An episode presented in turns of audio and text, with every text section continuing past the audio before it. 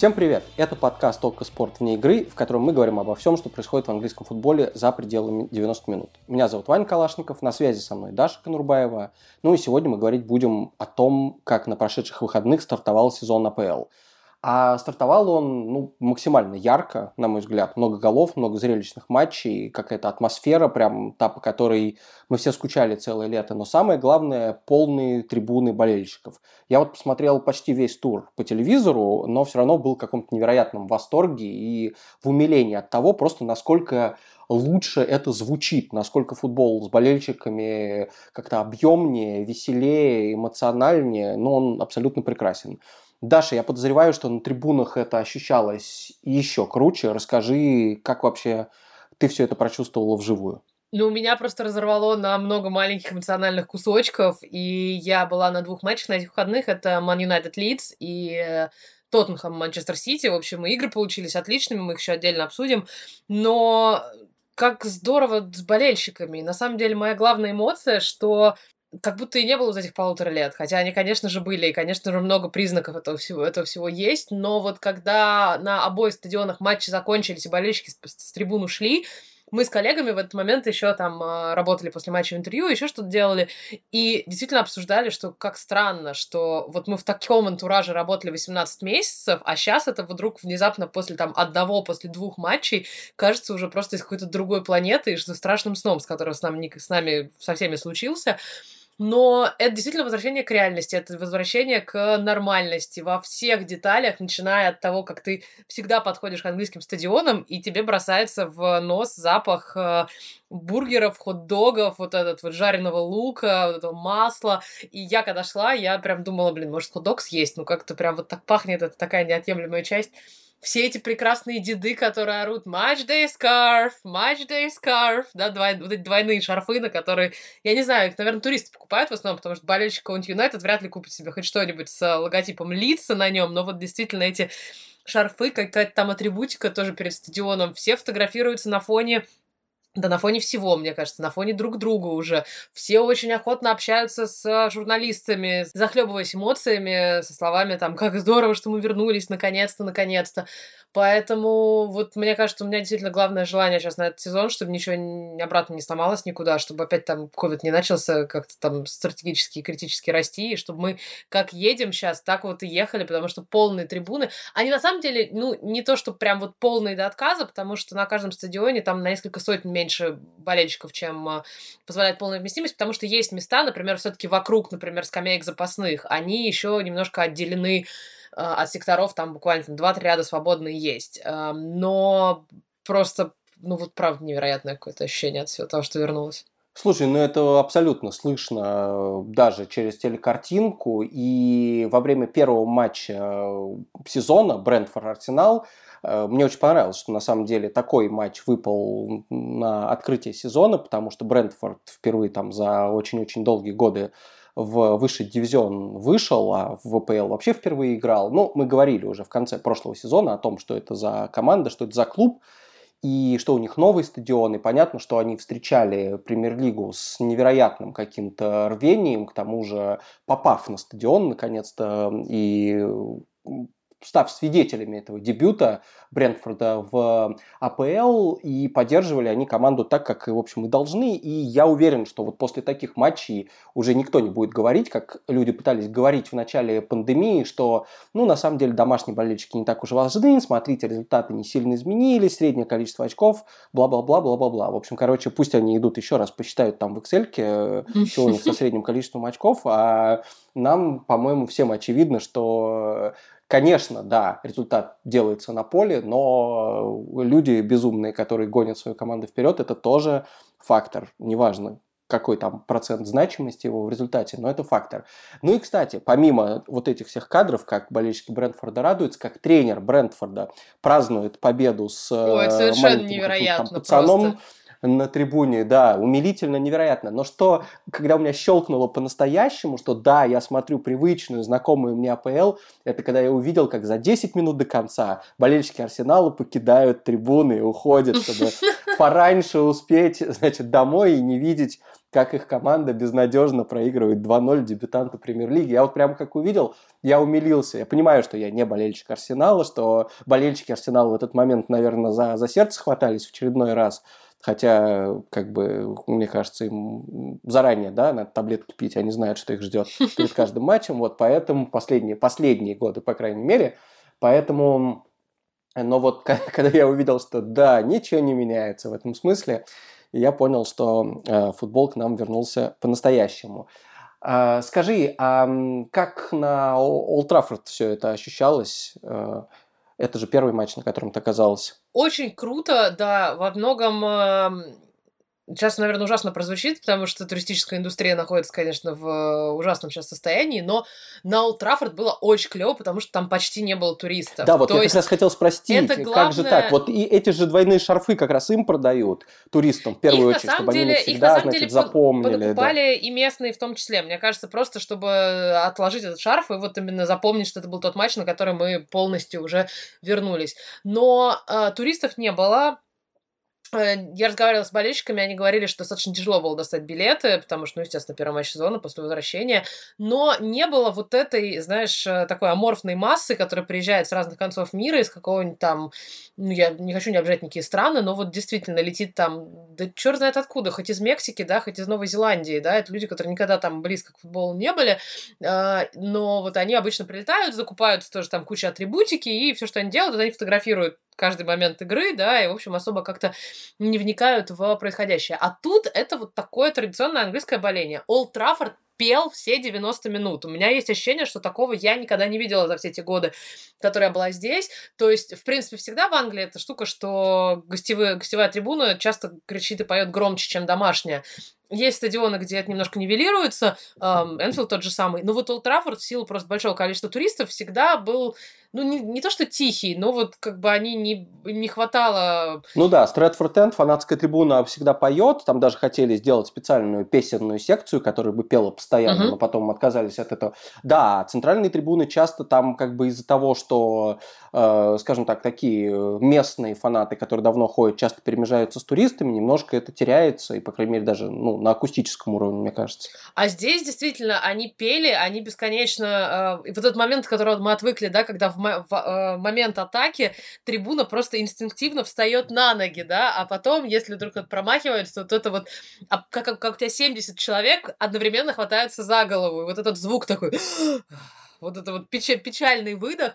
У меня наушники и, собственно, телефон мне весь матч э, пинговали меня словами, что децибелы превышают все возможные, в общем, показатели. Если вы продолжите в таком же духе и больше тридцати минут будете находиться в таком влиянии, у вас могут быть проблемы со слухом. Но, слушайте, было вот абсолютно все равно, какие там с чем проблемы могут быть.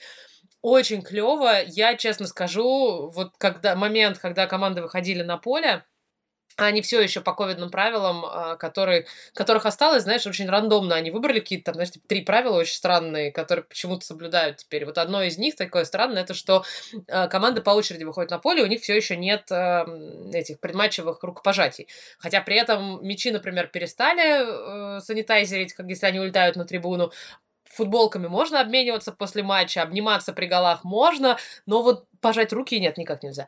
Вот, и когда сначала Лидс вышел, Лидс освистали, а потом вышел Юнайтед, и диктор, когда начал вот эту свою традиционную, что там, Олд Траффорд, вы готовы встретить, значит, вашу команду, я, меня просто пробило на слезы, потому что, ну, вот действительно и на мурашки, потому что, ну, вот правда, я повторяю все выходные, мне кажется, во всех включениях Окко, во всех репортажах Окко, которые я записывала за эти выходные, восемнадцать месяцев, мы восемнадцать месяцев сидели на пустых стадионах, мы еще счастливые, болельщики восемнадцать месяцев сидели перед телевизорами, и как бы люди, а я знаю огромное количество людей из самых разных клубов, которые там по десять лет у них сезонные абонементы, которых по двадцать, по тридцать лет сезонные абонементы, которые не пропускают ни одного выездного матча своей команды. Там у Ливерпуля, например, очень много таких фанатов, которые вот и Хиллсборо помнят, и все, что надо, еще помнят. И, и чемпионство все еще, в общем, там из семидесятых.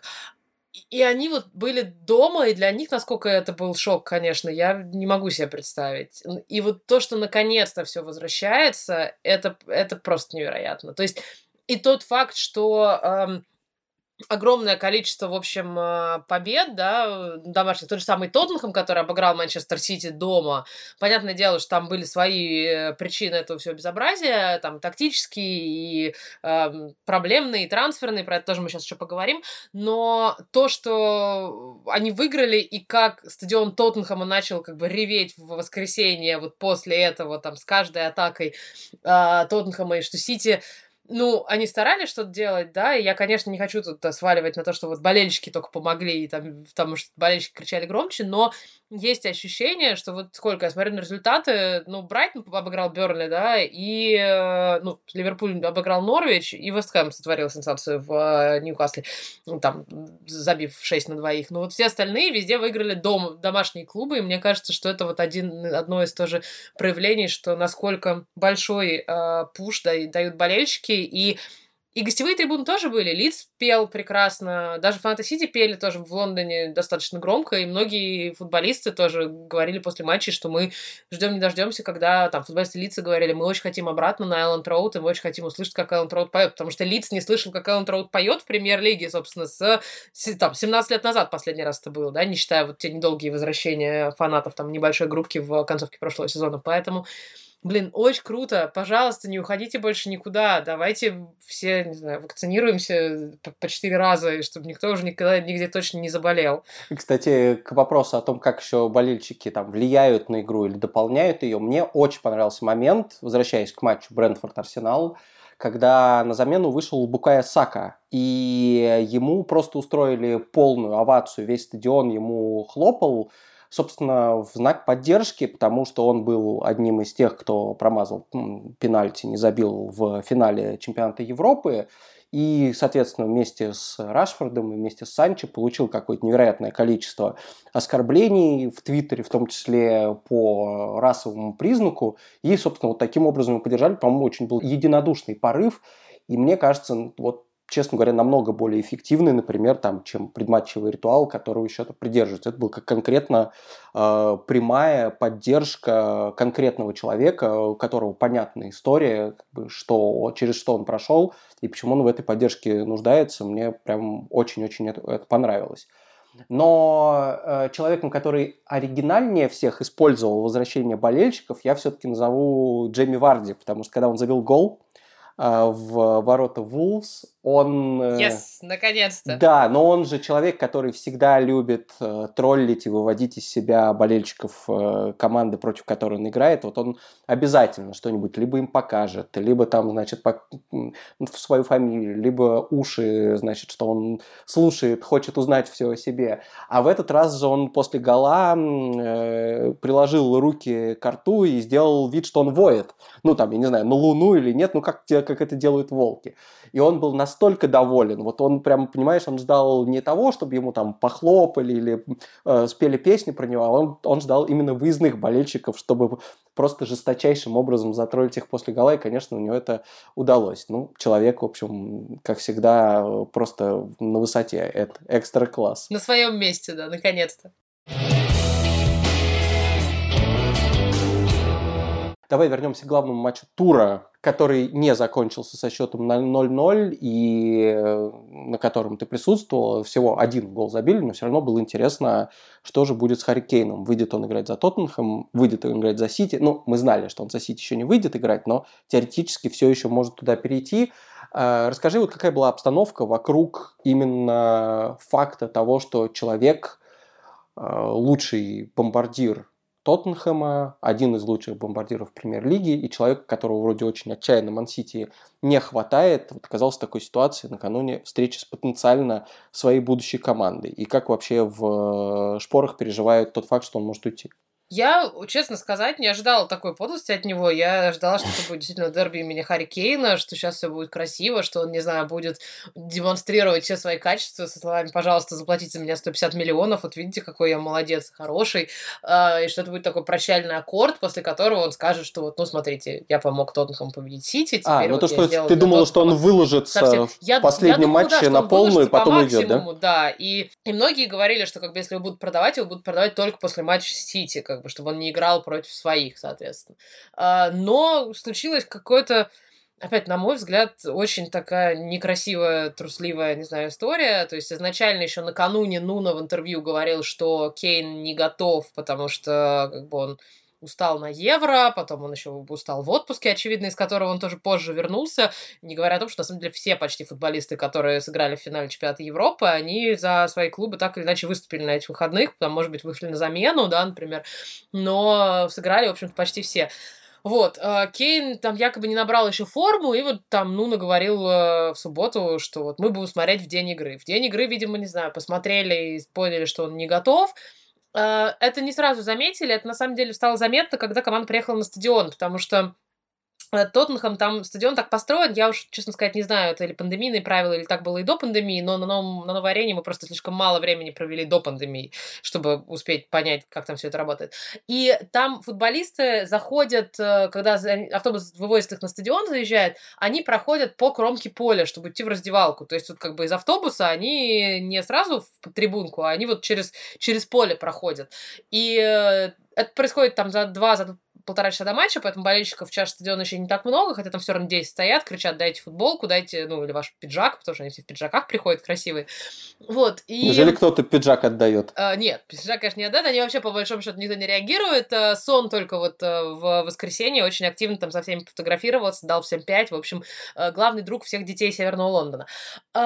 И в этот момент, когда команда проходила, и я, собственно, стояла рядом, там, естественно, были фотографы клубные, там были операторы, и когда они прошли, я думала, что, может, я чуть не заметила, я подошла к оператору, я говорю: слушайте, а Кейн был? Он говорит: нет, Кейна я не видел. И тут, естественно, все полезли в Твиттер, начали писать, что, типа, Кейна не было в автобусе, ну, видимо, это те, кто там автобус караулил у стадиона тоже, например, видел. И да, затем э, стало ясно, что его нет в заявке, и, то есть вообще, то есть если бы можно было подумать, например, если он не готов достаточно физически, ну, он может как минимум выйти там на последние пятнадцать минут, да, и что-то сделать, но его не было даже в заявке. Эм, начали говорить, что, возможно, он будет на стадионе, где-то там в вип-ложе будет сидеть и махать, но затем, в общем, в принципе, все практически логично предположили, что, наверное, нет. Болельщики начали шутить, что он уже на трассе, что М- М6 туда, да, уходит в сторону Манчестера, по-моему, на север, или М1, э, вот, что он уже двигается в ту сторону. Я перед матчем говорила, у, меня, у нас было интервью в трансляции с, в общем, легендой Тоттенхэма, с Гленном Ходлом, который, естественно, там высказал все там и про тактические новинки Нуна, и про то, как Тоттенхэму надо обновляться, и он сказал, что, типа, Кейн, скорее всего, подпишет на этой неделе, и что болельщики Тоттенхэма якобы должны его понять, простить и, в общем, пожелать ему удачи. Я говорила до матча и после матча с болельщиками Тоттенхэма в огромном количестве. Они выражают не такую очевидную радость и пожелание удачи, и не собирают там пирожки на дорогу. Э, у них, скорее, да, есть история про то, что, ну, Кейн много чего сделал для клуба, и мы никогда, наверное, не можем его судить, потому что, ну, жизнь футболиста коротка, все дела, короткая карьера, ну, очень длинные, очень толстые контракты почему-то при этом. А, но один, один болельщик сказал очень интересную мысль, говорит, что Кейн всегда был человеком сборной, а не, человека, не человеком клуба, что он всегда вот почему-то, он и позиционируется, да, он капитан сборной Англии, но вот он как-то в глазах болельщиков Тоттенхэма особенно говорит, что он вот в решающие моменты за сборную он может, а за клуб почему-то нет. То есть, как бы вот на больших турнирах, да, у него получается, и, ну, понятное дело, что не все и не всегда, но он там, Англия с ним дошла до полуфинала чемпионата мира и финала Евро, а говорит, а в клубе нет. То есть, и вот это всегда было каким-то таким для них немножко непонятной ситуацией, что якобы там вот он готов рвать за сборную, но недостаточно готов вот как бы там идти на какие-то компромиссы с клубом. Ну, здесь, конечно, история, там, не знаю... Слушай, в... какой-то прям супертребовательный болельщик. Человек забивает по двадцать мячей в среднем каждый сезон, но при этом уже каждый, сколько всех, лет подряд. Во всех важных финалах, да, человек, видимо, там пропадает на всех важных там финишах э, сезонов, но действительно, все, мне кажется, болельщики Тоттенхэма были готовы к тому, что он уйдет, потому что и последний матч, о котором мы говорили в концовке прошлого сезона, последний матч Тоттенхэма на домашнем стадионе против Астон Виллы,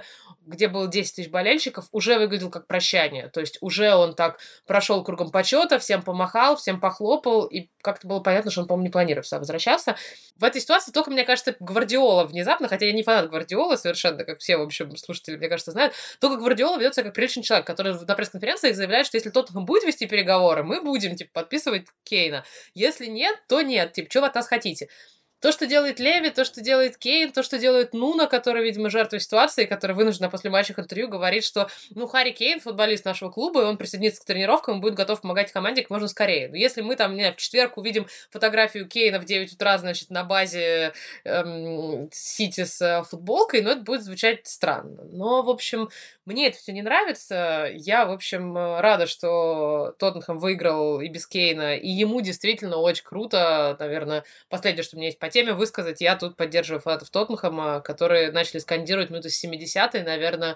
Типа, смотришь ли ты, Харри Кейн, да, на, на то, что происходит на поле? Да, я тоже на это обратил внимание, очень было здорово. И главное, мне вот такие моменты еще очень нравятся, что они всегда... Ну, это же экспромт, это не заготовлена какая-то кричалка, mm-hmm. это...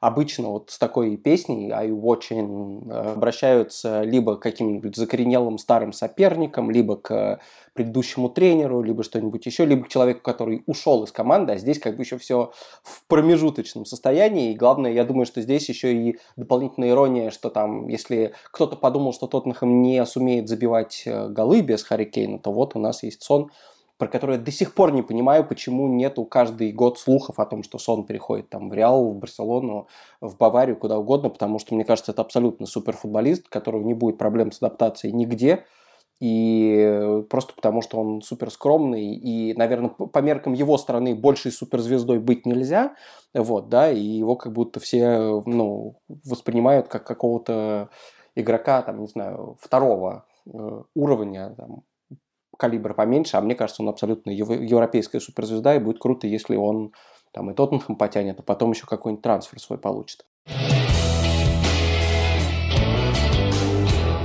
Должен напомнить, что в новом сезоне подкаста мы более активно общаемся со слушателем, собираем вопросы, спрашиваем ваше мнение, потом озвучиваем его в подкасте. В общем, отвечаем на вопросы. У нас диалог будет каждый выпуск, поэтому сейчас мы перейдем к вопросам, которые собрали в соцсетях Окко Спорт, в Инстаграме, Телеграме, ВКонтакте и так далее. Пишите туда. Во всех, даже в Одноклассниках мы есть, пишите везде, мы да, везде я, читаем, я там видел даже собираем. Класс, поставленный посту, это меня тоже растрогало, не так сильно, как возвращение болельщиков, но тем не менее. Да, пишите всюду, мы не сможем ответить, наверное, на все вопросы, тем более там не всегда есть вопросы, и, и мнения часто повторяются, но на некоторые обязательно будем. И вот сейчас как раз понятно, что по поводу Кейна максимум всего, я вот зачитаю, Алексей Алексей спрашивает, как вы считаете, если э, все-таки Харри Кейна продадут в Сити, сможет ли в оставшиеся дни трансферного окна э, Даниэль Леви точечно усилить Тоттенхэм? Я вот уверен, что э, Даниэль Леви уже все абсолютно просчитал и как бы сможет э, усилить Тоттенхэм при любом раскладе, либо если Кейн останется, это уже будет усиление, да, учитывая на фоне того, что он мог уйти. Тут просто, конечно, он не из тех людей, кто будет как-то судорожно тратить деньги. Хотя после продажи Бейла казалось, что Тоттенхэм действительно как-то уж совсем пошел в разнос. И там просто мало было удачных покупок, но какие-то все-таки были. Кристиан Эриксон, например. Понятно, что там тридцать миллионов за Роберто Сальдадо, это сейчас кажется совсем не оптимальной покупкой. Но я уверен, что, как и у любого клуба в такой ситуации, который получит много денег, а это, будет, видимо, будет что-то там в районе ста или больше ста миллионов фунтов, есть план А, который точно осуществится, и есть план Б, который, наверное, осуществится и без Кейна. То есть, безусловно, им нужно как купить кого-то, подписать совершенно точно, так нужно иметь в виду, что как только Кейна продадут, цены могут взлететь именно для Тоттенхэма. Поэтому наверняка есть какой-то вариант, который уже прям почти осуществлен и, и скорее всего, пройдет, или его условием является то, что он состоится и без трансфера Кейна, или, там, например, до трансфера Кейна, или после, но без переплаты. То есть такими так подстраховываться точно нужно, и я думаю, что Леви это сделает. Тут вопрос только в том, кому, кого еще ему удастся купить. Всегда же есть какие-то либо свободные агенты, либо люди, которые хотят перейти в другую команду и ждут предложения. И среди таких людей тоже может быть удачная покупка. А вот следующий вопрос я тебе задам. Максим Бондаренков его спрашивает, и э, он явно на стороне игрока, пишет, что будет ужасно, если Кейн не уйдет. Получается, что он останется в клубе, где он не хочет играть, и выражал несогласие с трансферной политикой клуба и с развитием его. И клубу надо однозначно поддержать игрока и продать, ведь он так много сделал для клуба. Но я так понимаю, что вот ты не очень эту позицию разделяешь, и ты бы в этом смысле что? Если, например, никто не заплатит за нее денег, если Сити не придет, там Реал не придет, вообще, ну просто... человек не получит предложение, вот Тоттенхэму что нужно делать? Вид, делать вид, что все нормально, и человек будет доигрывать, или ты бы на месте руководителей клуба как-то пожестче к нему отнеслась в этой ситуации? Я думаю, что как бы тут надо, знаешь, некоторых, некоторых футболистов, знаешь, как дети, которые начинают, типа, хулиганить, говорят, что я не буду есть кашу, дайте мне сразу шоколад, пожалуйста, как бы надо, знаешь, по попе в угол, и это, и, и давайте тут без выкрутасов. Я не считаю, что, э, ну, как, Кейн – легенда Тоттенхэма, здесь как бы нет вопросов. О том, что его как бы, ну, уважают в клубе и всегда будут ему благодарны за то, что он сделал, как бы тоже вопросов нет. Но я не следую дальше логике, что вы легенда клуба, поэтому вы можете нам выкра- выкручивать руки как хотите и делать все, что хотите, да, то есть, ну... Кейн самостоятельно, своей рукой, не под дулом пистолета, не под э, каким-то там э, израильскими, не знаю, мафиози от Леви подписал... контракт на шесть лет с огромным количеством денег. Почему-то как бы тогда никто не говорил, что вот его в кабалу на шесть лет, значит, затягивают, как же он потом будет, значит, думать. Ну, это вопрос недальновидности его, вопрос недальновидности его агента, который, естественно, его еще, ну, еще слушай, его брат. Кстати, это не факт. Но... Тогда-то все намного было лучше, потому ну, что когда-то был еще Почеттино, мы когда клуб шел к финалу Лиги Чемпионов. И никогда внезапно ну... тренеров у нас не увольняли. Прям, ну, вот удивительное дело. Почеттино был первый, который внезапно попал под увольнение. Слушайте, ну, это случается, как бы, травмы случаются, да, внезапно ломают карьеру, и люди там заканчивают карьеру. Какие-то вот такие изменения тренерские, в которые там внезапно игроки перестают вписываться, тоже бывают. Но эм, что Тоттенхэм растущий проект, который спотыкается, это понятно. Он растущий, например, там в плане стадиона, да, у них самый крутой стадион в Европе, как мне кажется. То есть у них есть какие-то там, не знаю, э, маркетинговое огромное количество плюсов. Ну, то есть сейчас они пытаются там настроить какую-то тренерскую, да, историю, и сейчас им, видимо, надо будет перестраивать клуб, заново там пересобирать команду, подтягивать, не знаю, молодежь из академии и так далее, и так далее. Ну, это случается, как бы, сколько в английском футболе было, там, кроме Арсенала, Венгера и Юнайтед с Алекса Фергюсона, сколько было успешных длительных проектов, которые за последние, там, десять-пятнадцать лет пережили больше, чем три сезона. Мауриньо не выдерживает, как бы, больше, чем три сезона, как бы, ну...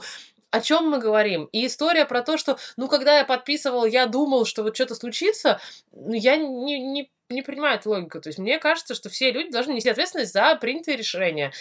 Как бы и, ну, страдать или, наоборот, радоваться последствиям. То есть, ну, я думаю, что банковский аккаунт, да, и все бухгалтера Кейна, вся его семья, которая теперь живет наверняка в огромных домах с бассейнами, как бы, очень радуется тому решению, которое он принял. Ну, действительно, слушайте, я бы, опять, я понимаю, что это совсем другая история, я понимаю, что другие карьеры, я понимаю, что другие цифры, ну, я просто, там, что такое двести тысяч фунтов в неделю, я не могу представить. Вот у меня нет...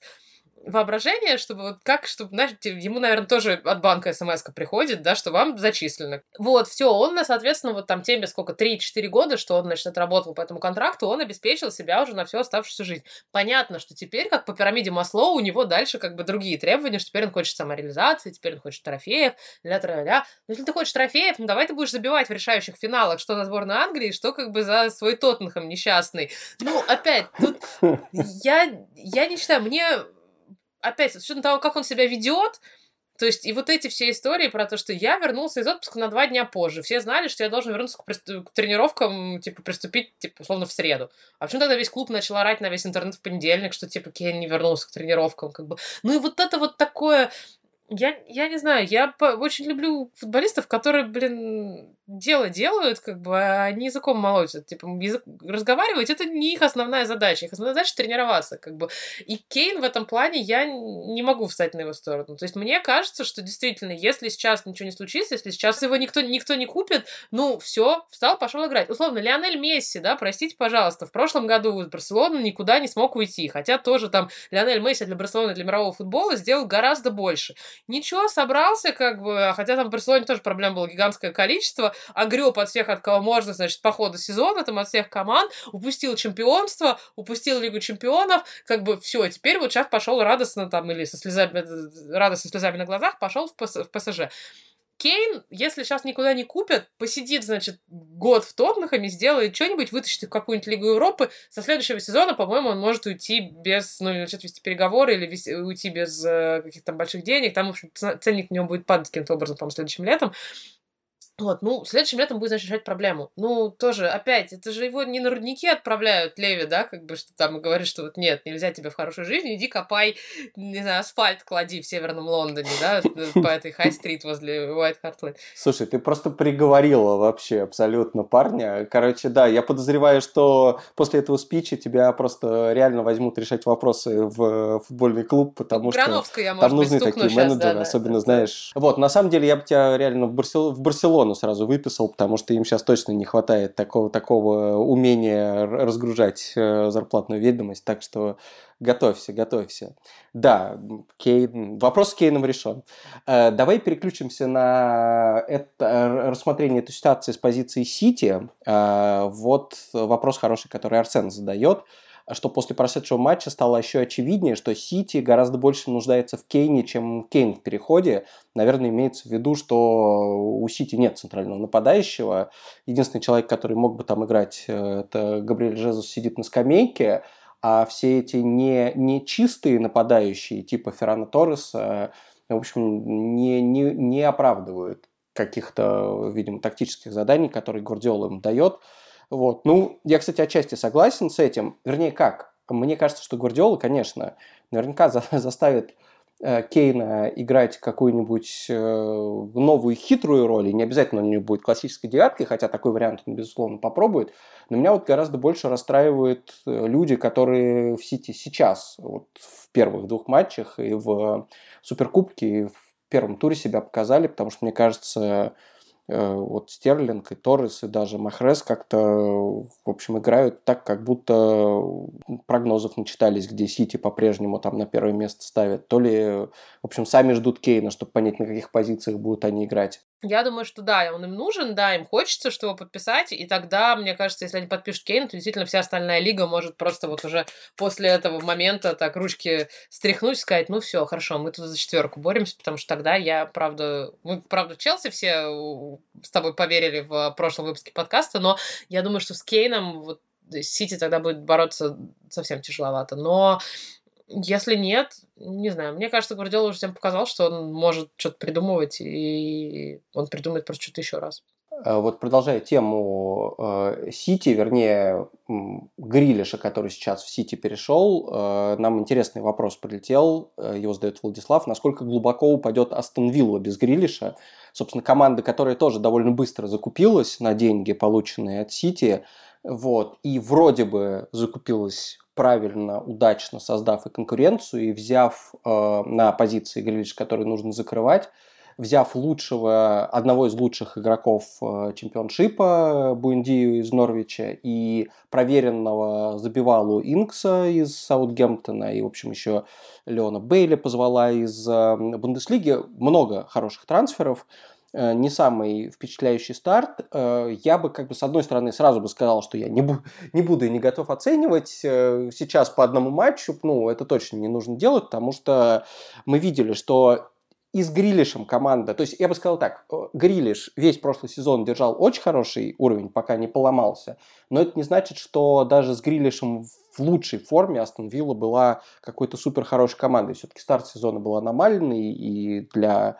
для всего мира. Вот. Ну, я немножко, конечно, хейтер Астон Виллы, все-таки я вот признаюсь, потому что мне кажется, что это команда, которая какая-то вот прям максимально не, не сбалансированная и которая не способна ровно пройти сезон, поэтому я бы ждал от нее вот такого же результата, как в прошлом году, но при абсолютно других обстоятельствах. Мне кажется, у нее будут и взлеты, и падения, и тут Грилиш скорее ни при чем, а при том, что казалось, что раньше это была команда, которая слишком сильно от него зависела, а сейчас это команда, которая даже если компенсирует эту зависимость, все равно не будет там способна бороться даже, ну, не знаю, за семерку. Я буду рад ошибиться.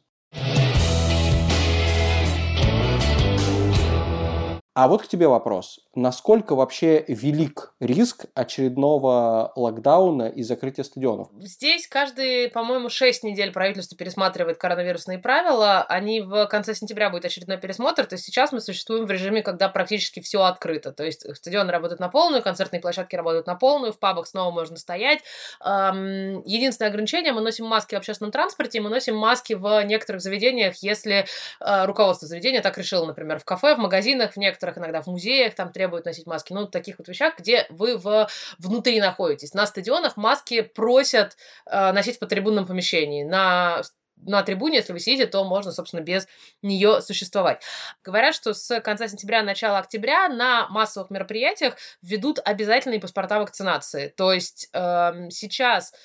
При проходе на стадион у вас вы должны быть готовы показать или то, что вы дважды вакцинированы, соответственно, двумя компонентами, или что у вас в течение последних двух суток был негативный тест на ковид.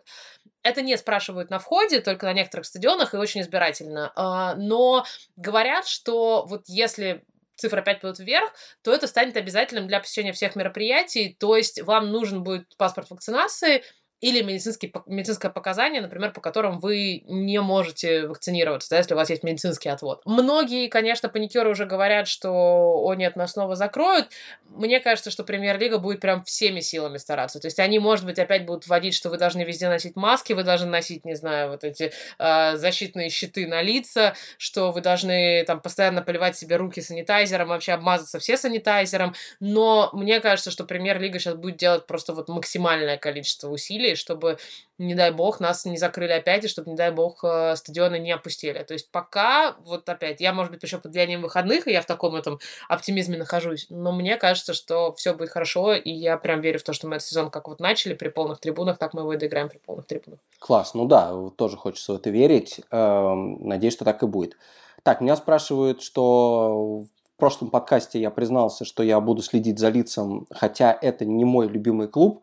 И спрашивают, какой у меня клуб любимый. Но я зря так, такой оборот употребил, что это не мой любимый клуб. Но на самом деле нет любимого клуба. Мы в прошлом сезоне уже как-то рассказывали, какие у нас самые любимые команды, какие у нас вторые любимые команды и так далее. Поэтому у меня есть только симпатии такие какие-то теплые к Фулхэму и там, не знаю, какому-то старому Болтону Сэма Аллардайса, но любимого клуба все-таки нет. А вот на другой вопрос про самый запомнившийся пирожок и на каком стадионе он был съеден, я точно смогу ответить. Хотя мы тоже, кажется, как-то это обсуждали, но, наверное, все-таки самый запомнившийся был на стадионе... Сразу скажу, что Ваня сегодня, когда прочитала этот вопрос э, перед записью подкаста, прибежал ко мне со словами: «Господи, какая красота, мы хотим, чтобы все вопросы были такими». Поэтому, если у вас есть еще какие-то вопросы про еду или вот про какие-то такие культурные штуки, я не знаю, у кого лучшие предматчевые программки, у кого лучшие там афиши к матчам, приходите, задавайте. Мы такое тоже любим, э, даже иногда чуть больше, чем дискуссии про Кейна. Давай про пирожок. Да, сто процентов, потому что Кейн-то все равно либо уйдет, либо останется, а про пирожки можно говорить бесконечно, там более двух вариантов. Так вот, ну, наверное, самый запомнившийся, вот я помню, что я ехал с таким предчувствием прям пирожка на стадион Кэрроу Роуд в Норвиче, потому что владелица Норвича, Делия Смит, это такая очень известная телеведущая, как сказать, шеф-повар телеведущая, женщина, которая, по-моему, сорок лет на би би си готовила и рассказывала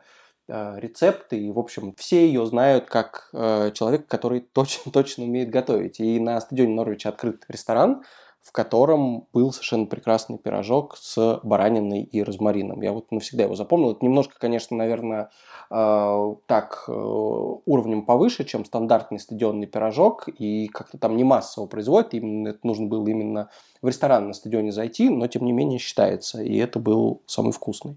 У тебя этот рейтинг постоянно обновляется, все запомнить невозможно, все-таки ты часто будешь, но вспомнишь свой какой-нибудь? Да, конечно, но тут э, на самом деле даже...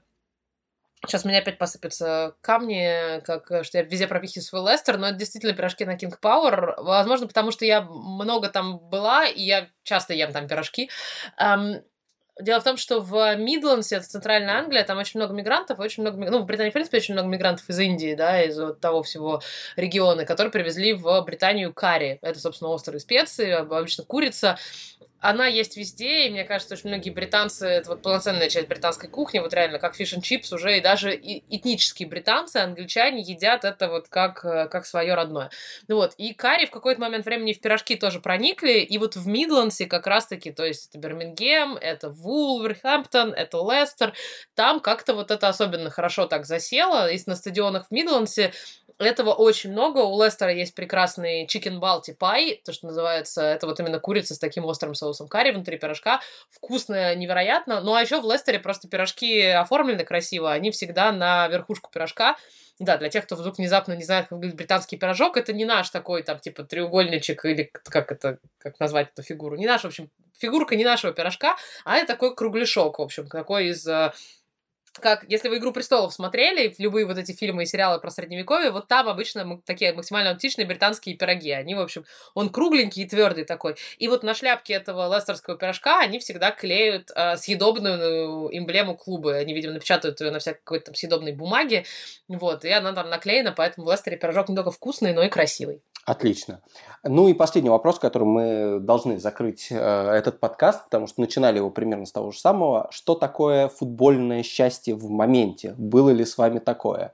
Со мной точно было, я просто понял, потому что я вот прям вспомнил эпизод, который лучше всего подходит. Наверное, можно их вспомнить там очень много, потому что футбол действительно очень эмоциональная штука и делает счастливым даже людей, которые ни за какой клуб не болеют, сто процентов. Но я вот помню очень сильное впечатление, когда я в две тысячи двенадцатом году пошел на матч Арсенала зимой с Лидсом, он, кстати, был, это в Кубке было, и в Арсенал вернулся Тьерри Анри.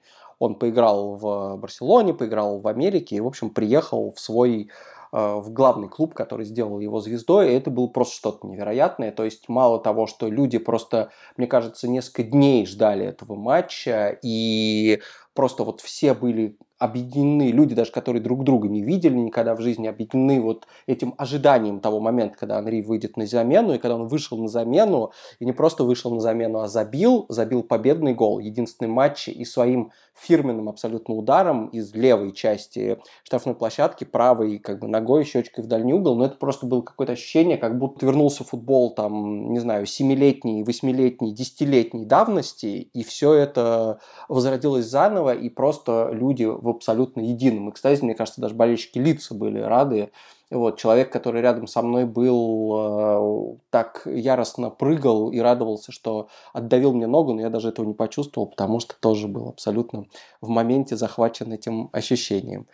А что ты вспомнишь? Ну, мне тяжелее и проще, потому что я все-таки, у меня есть любимые клубы, за которые я болею, и, естественно, очень много моментов связано с ними, вот, и я неоднократно, в общем, рыдала от счастья на матчах Лестера, это было и на финале Кубка, вот в прошлом сезоне, когда Лестер выиграл Кубок Англии, это было, когда у Лестера была кампания в Лиге Чемпионов, то есть, ну, как бы много было именно крутых, очень эмоциональных э, ситуаций. Я, чтобы не быть тут совсем уж пристрастной, я, наверное, скажу вот действительно из недавнего.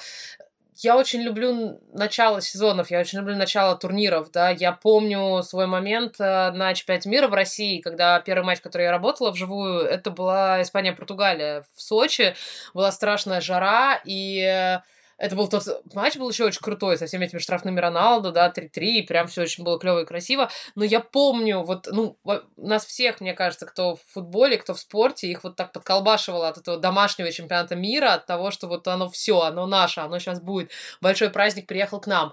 Я смотрела там первый матч открытия в фан-зоне в Лужниках, а вот поехала, когда в Сочи, то я шла по кромке поля и заиграла вот эта совершенно дурацкая песня, потому что все песни, гимны чемпионатов мира и Евро всегда достаточно дурацкие, но она заиграла, и стадион, куда приехала в Сочи, просто в Адлер, приехала куча народу там из Португалии, Испании, с разных концов мира, и меня просто вот заколбасило этим ощущением, что все, вот оно вот сейчас начнется, оно вот сейчас будет как бы с нами происходить и в ближайшие там месяцы. У меня на этих выходных была ровно такая же эмоция, вот на Олд Траффорд особенно, да, который был первым матчем, что вот сейчас, сейчас с нами что-то будет происходить, потому что у меня есть, ну, мы всегда говорим, да, что нас ждет незабываемый сезон, что будет много, и действительно он будет незабываемый, действительно будет много крутых моментов, будет много крутых голов, будут клевые истории, будут грустные истории, будет там разбивающее сердце какой-нибудь вылет кого, кого-нибудь там в последнем туре, но вот опять, мне кажется, что эти полтора года странные такие, немножко скомканные, нам просто вот сейчас заново дают ощущение, что, ну вот, сейчас оно вернется, как должно быть, что вот наконец-то мы это пережили, это страшное все, и вот оно теперь возвращается, и жизнь возвращается, то есть все снова будет еще лучше, чем было раньше. Это, не, это достаточно абстрактно, я не могу сказать, что это вот счастье в моменте, но я вот действительно меня прошибало этим ощущением просто весь день. Я была на Олд Траффорде с, наверное, девяти утра до там, трёх-четырёх часов вечера, там, до матча, во время и после. И вот с каждой какой-то детали, там, с каждого ребенка в футболке Погба, с каждого какого-то там болельщика Лидса помятого, который там приехал на этом поезде, с каждого полицейского, который стоял там в отцеплении, с каждого стюарда, который тоже теперь стоят снова там, меня прошибало вот этим ощущением, что вот все, мы снова вернулись, мы снова здесь. И вот и это прям, мне кажется, все вот эти семьдесят тысяч, которые там были на Олд Траффорд, их всех вот именно этим ощущением и колбасило, и ну, вот оно было настолько цельное, мне кажется, для абсолютно всех. И мы, конечно, в этом подкасте вы услышите еще реально неоднократно, что мы сейчас через пару месяцев мы будем, мы будем от всего уставать, потом нам будет, потом мне будет очень холодно где-нибудь, потом мне будет очень дождливо где-нибудь, я буду жаловаться, что, господи, зачем этот футбол?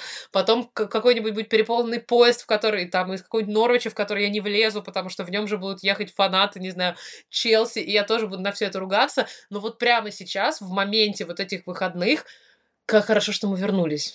Прекрасно. И надеюсь, что дальше будет э, точно так же, и мы будем радоваться абсолютно в каждом туре. Слушайте наш подкаст каждую неделю на всех платформах, где вы слушаете подкасты. Apple, Google, CastBox, Яндекс.Музыка, ВКонтакте. Э, также пишите комментарии на YouTube и во всех соцсетях Окко, чтобы мы ответили на ваши вопросы или зачитали ваше мнение. Ну и главное, смотрите весь футбол на ОК по специальной цене, которая доступна до тридцать первого августа. Это годовой доступ к АПЛ, Ла Лиге, Кубку Италии, МЛС, другому спортивному контенту. А если у вас уже есть активная подписка, то цена на следующий год будет еще выгоднее. Просто проверьте, что у вас включено автопродление. Здесь были Ваня Калашников и Даша Конурбаева. Пока. Всем счастливо.